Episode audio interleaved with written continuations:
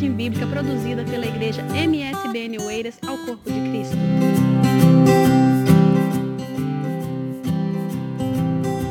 Meus irmãos, a paz do Senhor.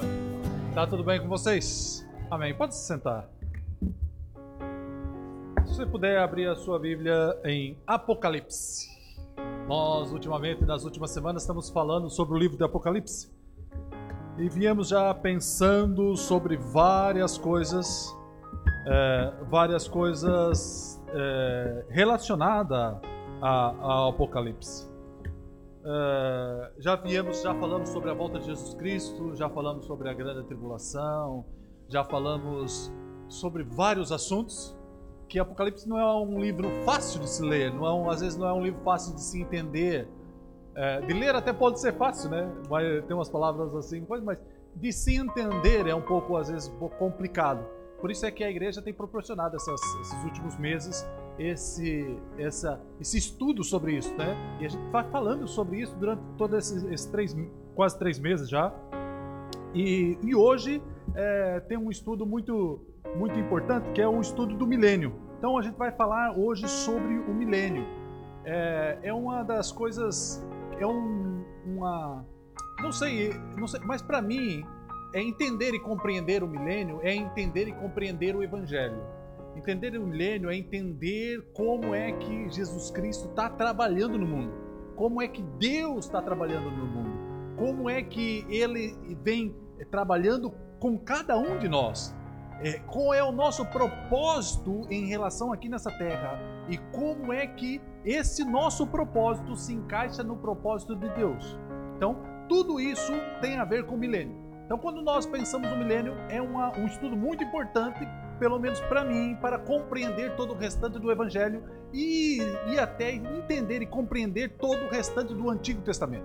Porque conforme é a sua escatologia, conforme é a sua opinião escatológica, é, é, é isso que você vai ler o Antigo Testamento e o Novo Testamento. É, em relação, é com base nisso. Porque se você tem uma opinião escatológica, uma opinião, uma opinião sobre o milênio, uma opinião sobre é, o, a, a grande tribulação, é desta maneira que você vai ler o Antigo Testamento. Há muita controvérsia em relação a esse tema de hoje. Então, é, não é uma coisa que eu bato o martelo e digo, olha, isso é a verdade, pronto, né? Porque é, tem muitas pessoas de grandes estudiosos, de grande renome, que tanto é de um lado como é do outro, né? Então a gente fica, é, não fica perdido porque nós estamos com Cristo e nos apegamos a Ele. Então, a primeira coisa que nós vamos fazer é a ler, a, ler esse texto. Então, esse texto está lá em Apocalipse capítulo 20. Se você puder abrir aí a sua Bíblia, vai ser muito interessante.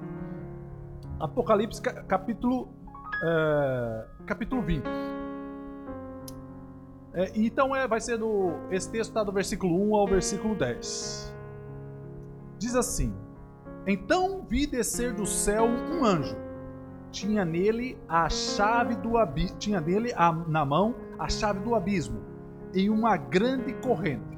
Ele segurou o dragão e a antiga serpente, que é o diabo, Satanás, e o prendeu por mil anos. Lançou-o no abismo fechou-o e pôs um selo sobre ele, para que não mais enganasse as nações, até se completarem os mil anos. Depois disso, é necessário que haja, é, é necessário que, se, que ele seja solto por um pouco de tempo.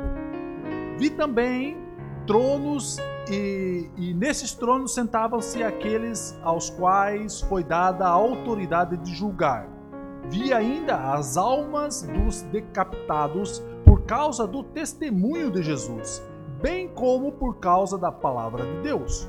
Tantos quantos não adoraram a besta, nem tampouco a sua imagem, e não receberam a marca na fronte e na sua mão, na fronte e na sua mão, e viveram e reinaram com Cristo durante mil anos.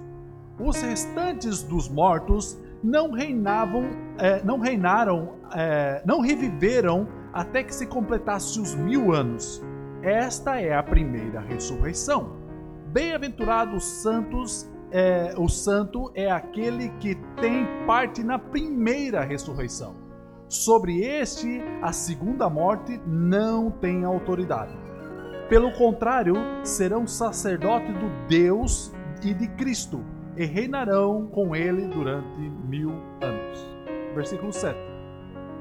Quando, porém, se completarem os mil anos, Satanás será solto e a sua prisão é, de, da sua prisão e sairá a seduzir as nações que que há nos quatro cantos da terra, Gog e Magog, a fim de reuni-las para a peleja.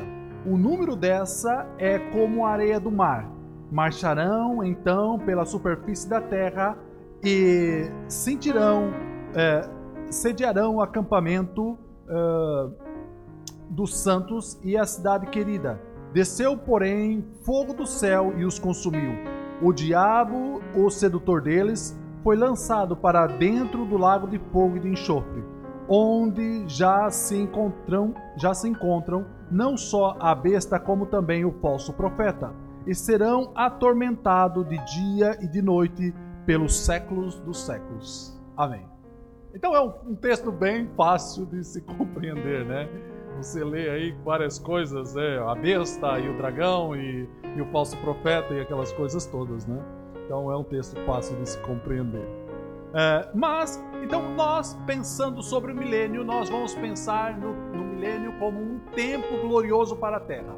Então é um tempo de revivamento ou um tempo de transformação na Terra, na Terra. Então quando eu penso nisso, me vem uma frase muito interessante que é que é I have a dream, né? A minha professora de inglês já ficava toda parceira hoje, né? É, eu tenho um sonho. Eu tenho um sonho. É uma, uma frase muito famosa, já vamos falar um pouco sobre essa, é, sobre o autor dessa frase, mas é aquela, aquele sentimento de eu tenho um sonho para a minha vida, eu tenho um sonho para a comunidade onde eu vivo, eu tenho um sonho para o país onde eu moro. E algumas pessoas é, é, tirei alguns exemplos de pessoas que tiveram sonhos em relação a isso. Sonhos em relação a, a elas, sonho em relação ao país e à comunidade onde estiveram.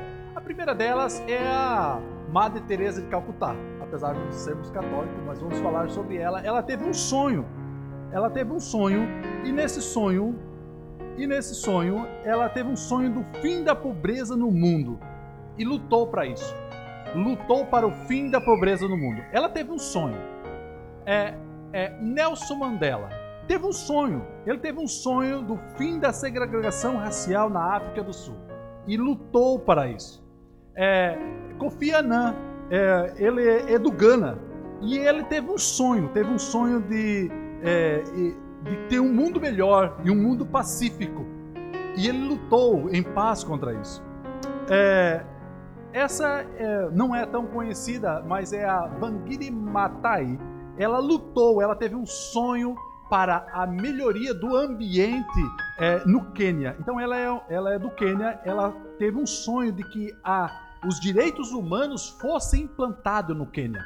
E foi a primeira mulher em África a receber a medalha Nobel da Paz, né? o título, o Prêmio Nobel da Paz. Foi a primeira mulher em África a receber.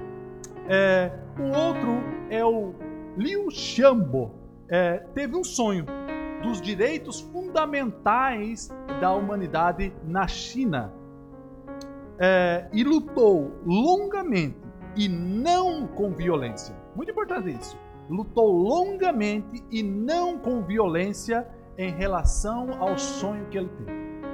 É, o nosso irmão Yong, Jung teve um sonho de que o evangelho de Cristo fosse pregado inteiramente na China e lutou e com paz em relação a isso. Então ele lutou contra isso. Tem um livro muito interessante que é, é o título é, é, é dele, é o do irmão Yang, é, é, é o Homem do Céu.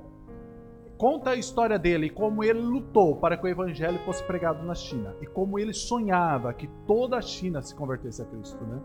E o grande autor dessa frase, é, o nosso o pastor batista, Martin, Martin Luther King, que teve um sonho e ele, e ele fez um grande discurso contra a segregação racial nos Estados Unidos e contra a, e contra os contra é, e a favor dos direitos dos negros nos Estados Unidos e lutou contra isso e a favor disso é, pacificamente.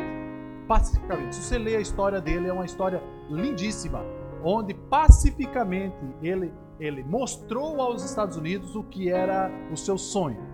Ao contrário do que acontece hoje, né?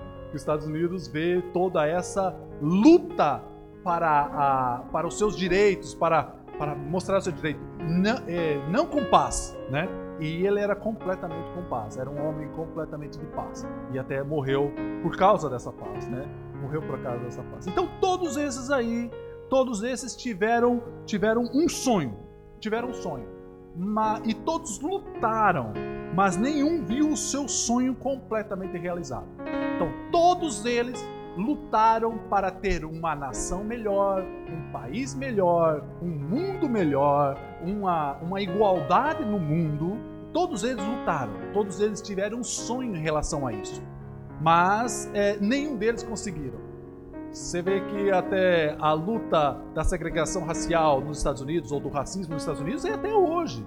Então não é coisas de pouco tempo, é coisas de muito tempo atrás e até hoje acontece não, não, o sonho do Martin Luther King não foi realizado. Porque não é impossível que isso aconteça.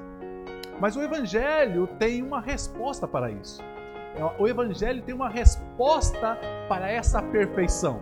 Um país perfeito, um, a humanidade perfeita, um povo perfeito, é, pessoas que não passam fome, pessoas que não têm, é, que têm o que comer e têm o que vestir e têm o Evangelho tem uma resposta para isso. Não é uma questão humana. Apesar do pastor Martin Luther King é, é, ser um pastor e pregou muito o Evangelho nessa, nessa caminhada dele, ele sabia que era uma coisa impossível de acontecer na humanidade toda completamente. Porque era isso não é uma questão humana, mas é uma questão do Evangelho. Então, quando é, a gente pensa numa perfeição, num mundo perfeito, onde não, não vai haver mais essa segregação, não vai haver mais essa necessidade de coisas, é, a gente pensa no Evangelho. O Evangelho é que dá essa possibilidade. E quando a gente pensa no, no Evangelho, a gente pensa no reino de Cristo. Então, o Evangelho é a resposta para todos os sonhos. E o reino de Cristo que é implantado na terra é a resposta para toda essa essa ânsia de ter uma nação melhor, um país melhor, um povo melhor, uma humanidade melhor.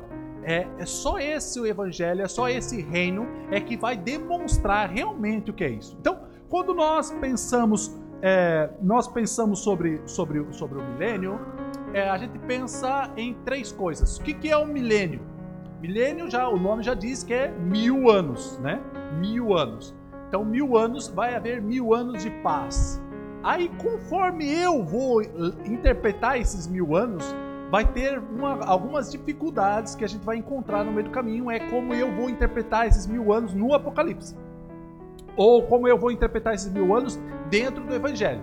Então, aí eu, eu punha quatro, mas tem três visões é, principais sobre o que é a, essa, esse, como é que eu leio esse milênio, como é que eu leio esse momento onde que Cristo vai reinar e aonde que as coisas acontecem de uma maneira mais ampla é o pré-milenismo, o pós-milenismo e o amilenismo. Então, é três palavrinhas assim muito simples, né? E que é bem fácil de compreender. Vamos ver logo mais.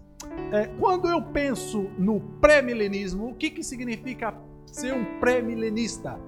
Quando eu falo pré, então eu estou pensando que algo vai acontecer antes de alguma coisa, né? Então quando eu falo em pré-milênio, eu estou falando assim, é antes do milênio vai acontecer alguma coisa. Então quando eu falo dos as pessoas que pensam que são as pessoas que são pré-milenistas, elas acham que Jesus Cristo vai voltar antes do milênio, ok? Então é pré, é antes. Então, essas pessoas vão crer, olha, então vai vir, nós estamos vivendo aqui a nossa vidinha bonita e Jesus Cristo vai voltar. Aí vai começar o milênio. Então são pré-milenistas. Então esse reino perfeito, esse reino onde que as coisas tudo vão ser é, perfeitas, esse sonho que nós temos de uma humanidade melhor e perfeita, vai acontecer depois da volta de Jesus Cristo. Amém? Esse é o primeiro ponto, um ponto bem simples, é o pré-milenista. Então, dentro desse pré-milenista, ele está dizendo assim: a volta de Jesus Cristo vem numa época, num dia, e vai começar os mil anos. Então, vai ter, é, as pessoas que são pré-milenistas, vai ter, é, são, creem nos mil anos literais, 99 anos mais um, mil anos literais. Então, vai, vai, Jesus vai voltar e no dia seguinte vai começar o relógio a contar mil anos, né? mil anos literais. Então, mas dentro desse pré-milenista há um, há, se divide em duas categorias, que é o históricos e o dispensacionalista. O histórico vai, é, vai ler o Apocalipse, então por isso é que é importante saber essa, essa como é que eu vou ler os livros da Bíblia em relação a isso. O histórico vai ler o Apocalipse de uma maneira histórica. Então tudo, ele vai se encaixar tudo. Vai pegar, olha lá, o falso profeta é o fulano de tal, e não sei o que, aquele é que é o. Então vai acontecer tudo. Olha, aquilo aconteceu no Apocalipse, mas aconteceu lá no ano tal e não sei o que. Então vai pegar a história e vai encaixar dentro do Apocalipse e dentro de toda a Bíblia. Então, por isso é que é um pré-milenista histórico. Então, o outro é o dispensacionalista. Então, o dispensacionalista não é tão rigoroso historicamente, mas ele é mais é, espiritualmente. É mais rigoroso espiritualmente. Então ele vai falar: não, olha, o anticristo é o fulano tal, não sei o quê, mas é tipo mais espiritual e não tanto historicamente. Então, mas para você ficar mais sossegado e tranquilo, só pense no pré-milenista que eh, depois você pode pesquisar mais a fundo e entender mais cada um desses. Porque há, há vários pensamentos em relação a isso. Então é interessante você estudar e se aprofundar em, em relação a cada um desses. Então, quando eu falo do pré-milenista, eu estou dividindo ele em pré-milenista histórico e dispensacionalista. Quando eu falo desse, eu falo desse período do milênio. É, então, vai voltar Jesus Cristo e vai ter um. Esse é pré. Então, Jesus Cristo vai voltar pré-milênio e vai acontecer o milênio. E lá no final do milênio vai haver o juízo final. Aí lá vai ressuscitar todo mundo e Jesus vai julgar todo mundo e vai ter um julgamento para todos, né? Então é lá, o juízo final fica lá no fim do milênio. Esse é um pensamento pré-milenista. Quando eu olho para outro pensamento, esse pensamento houve muito, é, é, era muito mais aflorado, digamos assim, há dois, três séculos atrás, é, há, dois, não, há um século atrás mais ou menos, antes, pelo menos antes da Primeira Guerra Mundial. Por quê? O que, que ele pensa? Esse, esse, a gente está falando assim que é, o milênio vai, vai, vai acontecer o milênio e lá no final Jesus vai voltar e vai ver o juízo final lá no final do milênio. Então a gente está aqui, né, conversando, tudo bem? E nós já estamos no milênio e lá no juízo final, daqui, por exemplo, se amanhã vai completar mil anos, então amanhã é o milênio, então amanhã vai, vai, vai, Jesus Cristo vai voltar e vai ter o julgamento, tudo, então tá, é amanhã, né? Então, mas só que tem um, essa ideia, até interessante essa ideia. E ela teve muito êxito é, antes, pelo menos antes da Primeira Guerra Mundial, porque eles pensam que a humanidade vai melhorar aos poucos. O evangelho vai se espalhar aos poucos até chegar lá no final do milênio uma humanidade perfeita, né? Digamos assim, uma humanidade mais bonita, uma humanidade sem ninguém passando fome. E, e, e isso aconteceu principalmente antes da Primeira Guerra Mundial. Por quê? Porque depois é, é, houve a Primeira Guerra Mundial, houve a Segunda Guerra Mundial, então as pessoas se descreram disso. Por quê?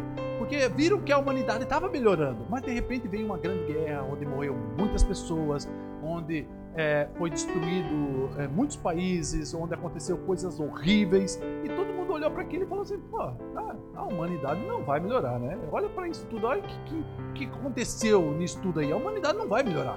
Então, é, ainda hoje há muitas pessoas que creem nessa, nessa visão pós-milenista, mas só que é, não é uma visão assim tão, tão é, divulgada ultimamente. Porque a gente tem uma olhada assim para a humanidade e tem visto cada coisa, né? Que você pensa assim, a humanidade vai de mal a pior e não vai melhorar, né? não vai chegar a um ponto de melhora. E nesse pós-milenistas, os pós-milenistas também se dividem em literal e simbólico. Então, o literal é mesmo, vai acontecer o milênio literalmente mil anos, 99 anos mais um. E o simbólico, não, não, não, isso não é, não é, não vai acontecer literalmente, vai ser uma, é uma simbologia. Então, pode ser 1.500 anos, como pode ser 2.000 anos. Isso é simbólico, né? Então, então, mas só que a, a, a visão principal deles é dizendo que a humanidade vai melhorar durante o tempo. Sei lá, eu não sei vocês, mas o que eu vejo é que a humanidade está indo de mal a pior e cada dia está pior. Né? Então, é uma visão que não, é, que não tem assim grande ênfase ultimamente. Mas você pode crer nela, não tem problema nenhum. É bíblica também. Outra visão é a visão amilenista. Essa visão já começa com um negócio estranho já no nome, né? É, porque amilenista é não milênio. A, o A significa não. Então, quando eu falo assim que eu sou amilenista, eu sou não milênio, não tenho milênio. Mas na verdade não é esse, o nome foi mal, mal cunhado, né? mal feito. Então, na verdade, há sim o milênio. O amilenista crê no milênio mas não creem que o milênio seja um milênio literal. É um milênio simbólico. Então, esse milênio do amilenista começou quando Jesus Cristo morreu na cruz do Calvário e está até hoje. Então, não é um milênio de mil anos, 99 mais um. É um milênio de simbologia. Então, é, começou na cruz do Calvário e vai até hoje, quando Jesus Cristo voltar. Lá no final vai ter Jesus Cristo voltando e o juízo final. Então, esse é o pensamento, três pensamentos. Então, quando nós lemos a Bíblia, é interessante você ler, ler e pensar sobre isso. Eu penso, olha, Jesus vai voltar? Quando é que Jesus vai voltar? O que está acontecendo antes da volta de Jesus Cristo? Ou Jesus Cristo vai voltar depois, né? O que está acontecendo antes que Jesus Cristo volte? Então, tudo isso tem relacionamento com o nosso dia a dia. Como é que eu vivo esse evangelho? Se eu vivo um evangelho é, que que o evangelho já está me transformando ou que o evangelho vai transformar só essa humanidade só no futuro. Então, é uma visão em relação àquilo que está acontecendo. Amém? São três, então, três visões principais. Você podia até podia pôr quatro, mas vamos pôr três visões principais. É o pré-milenista, pós-milenista e o amilenista. Então, quando nós olhamos para isso, nós temos uma visão geral dos acontecimentos. Então, Jesus Cristo vai voltar. Quando é que ele vai voltar? E quando é que vai iniciar essa, esse milênio, essa, essa, esse momento em qual o meu sonho de uma humanidade melhor, de um, de um, de um vizinho melhor, de um, de um, empregador melhor, onde não me exploram, de um funcionário que não me explora, ou de um, colega que não me, não me machuca, quando é que isso vai começar? Quando é que isso vai ter um começo melhor? Então, isso é, é a nossa visão quando olhamos para o Evangelho. Então, dependendo daquilo que você está pensando, dependendo daquilo que você pensa, é da, da, maneira que você vai ler o Evangelho e vai ler o Antigo Testamento. Quando. O que, que isso influencia na minha vida? Como isso atinge a minha vida semanal? Então, amanhã é segunda-feira, hoje é domingo, amanhã é segunda-feira, vou voltar ao trabalho. E o que, que eu faço com isso, né? Tipo, ah, agora eu sou, eu sou o quê? Eu sou pé, pós, milenista? O que, que eu faço com isso, né?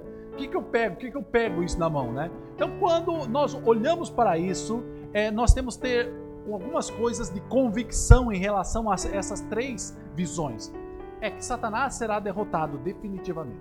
Então, Jesus Cristo começou um trabalho na cruz do Calvário e Satanás terá um fim completamente. Depois que Satanás for derrotado completamente, não haverá mais tentações, não haverá mais pecado, não haverá mais, não haverá mais é, é, nada que me separe de Deus. Então, uma coisa que a gente tem que se apegar é isso. O que, que, o que, que acontecerá? Satanás será um fim. E neste fim não haverá esse sentimento. Não sei se vocês sentem isso, mas o sentimento de prisão, de prisão no pecado, ou, ou, ou uma, uma, vontade de pecar, ou uma coisa que me, me domina interiormente. Então, esse tipo de pressão, esse tipo de, de, de, de, pecado, esse tipo de acusação que Satanás às vezes faz contra, contra nós, não haverá mais. Então, esse sentimento, às vezes, que a gente tem de angústia e depressão, isso vai se acabar. Isso tem um fim. Então, às vezes a gente tem que se apegar a isso, com fé. Que isso que nós estamos passando, toda a nossa dor, às vezes você sente muita dor, às vezes você sente muita angústia, isso tudo vai ter um fim porque o acusador e quem faz todo esse esse trabalhar, ele terá um fim. Então, se ele terá um fim, tudo que eu sinto em relação a isso terá também um fim. Então, é uma das coisas que eu tenho que me apegar é esta, que tudo que essas, essas coisas estão acontecendo comigo, que às vezes me deixa terrivelmente mal, isso terá um fim. Outra coisa é que eu posso desfrutar desse reino hoje. Quando eu, quando eu olho para o reino de Cristo e vejo um, um, um, um reino perfeito futuramente, como uma pessoa que tem, tinha um sonho em relação à humanidade, eu olho para aquilo e vejo que parece uma coisa muito distante. Parece uma coisa longínqua que, ah, não sei se isso vai ser possível e tal, né? Mas só que é, o Evangelho vem dizer assim: não, você pode desfrutar disto hoje. Você pode desfrutar dessa, dessa união com Cristo hoje. Você pode, pode é, desfrutar dessa união com Deus hoje. Porque o, o Espírito Santo, ele vem nos unir a Deus. Então, Jesus Cristo foi ao céu, olha, eu vou lhe enviar o Consolador. Este Consolador, ele vai estar te preparando, vai estar te mudando, vai te estar é, te, te consolando para o dia final, onde você vai estar com Deus completamente, Jesus Cristo completamente com Ele. Então, uma coisa é que você pode desfrutar disso hoje. Então, toda aquela paz que, que, que Martin Luther King sonhou ou que outras pessoas sonharam, você pode desfrutar dessa paz hoje. Então, é uma coisa que às vezes parece, parece uma. É, parece que, é, que não é verdade. Por quê? Porque a gente vê só pessoas más, a gente só vê coisas ruins acontecendo, a gente só vê coisas é, que, que, que a gente olha e faz. A humanidade vai de mal a pior. Mas só que você pode desfrutar desta paz hoje. Você, olhando para você, não olhando para os outros. Cada um vai desfrutar da sua paz que ele, que ele merece, né? O que ele está se apegando, pelo menos. Mas você pode desfrutar desta paz hoje. Dessa paz de Cristo que está vivendo hoje, hoje, agora.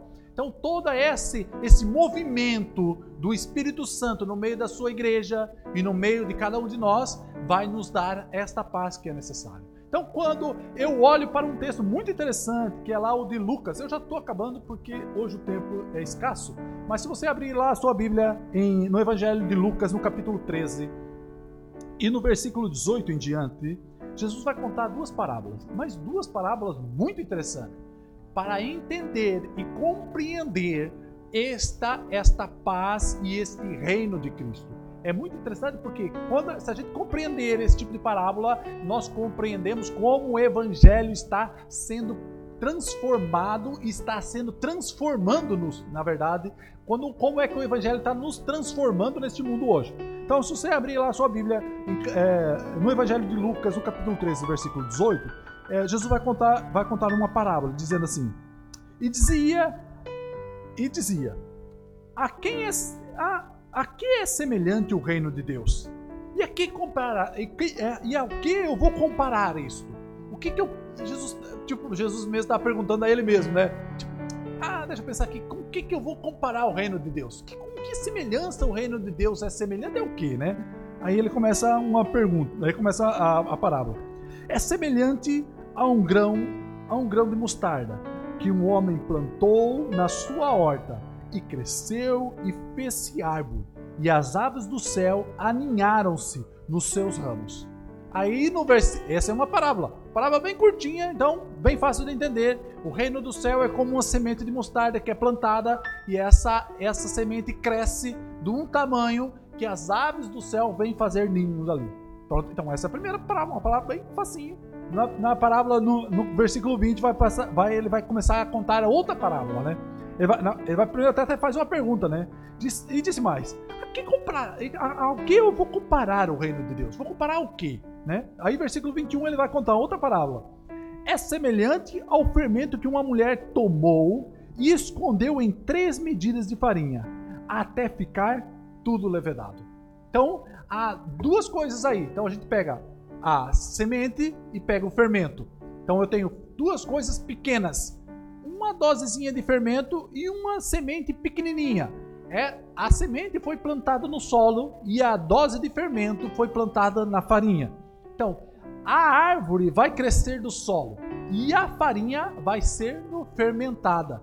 Vocês já viram como é que cresce o pão, né? Você mistura lá o pão, a farinha e tal com água, não sei bem como é que é, põe lá uma pitadinha de sal e tal, e amassa aquilo e aquilo e você deixa lá quietinho. Não mexe Né? Minha mãe dizia assim: não toca na mesa, que senão o pão vai desandar, né?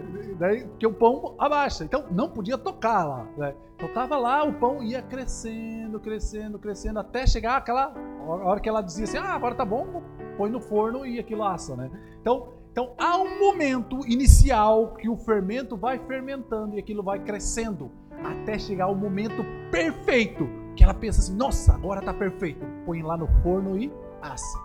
Da mesma maneira, a árvore, a semente é aquela sementinha, coisinha pequena, ela é plantada no, no solo e aquilo vai crescendo. Você não sabe como, né? É tipo, você olha para uma planta, tipo, de um dia para o outro, vai crescendo, aquilo vai crescendo, vai crescendo, e quando você vê, já está uma coisa gigante.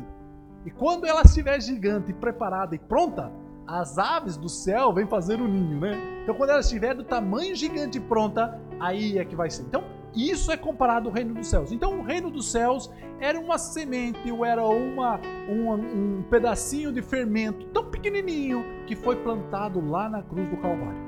Então, lá na cruz do Calvário, ele foi plantado na terra ou foi posta dentro da massa da farinha. Então, ah, neste momento, neste momento, ele começou a fermentar e ele começou a crescer. Então, o evangelho, desde que Cristo morreu na cruz, está crescendo até hoje até hoje, você não vê, você pode, você às vezes você, você não vê. É uma coisa muito interessante é que você não vê o evangelho na Coreia do Norte. Você não vê o evangelho na, na China. Você não vê, mas ele está crescendo.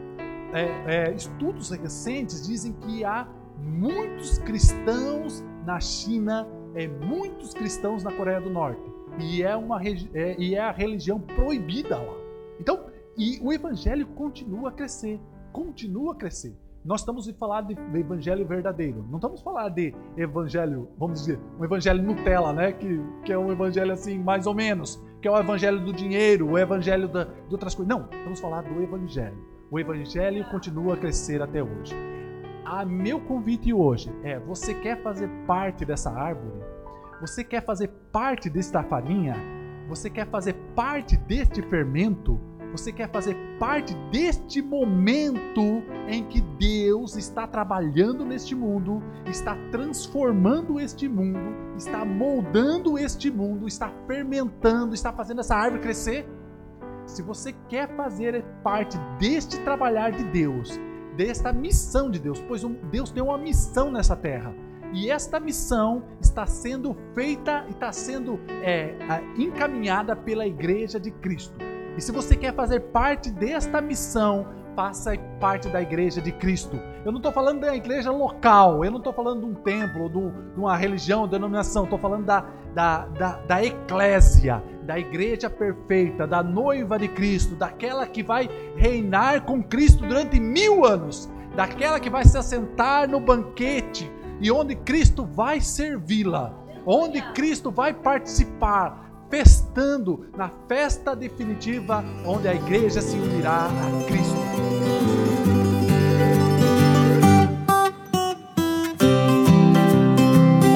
Foi mais um podcast, uma mensagem bíblica produzida pela igreja MSN Oeiras. Siga-nos nas redes sociais, Facebook, Instagram subscreva o nosso podcast e também o canal no YouTube. Saiba mais em msdnportugal.com.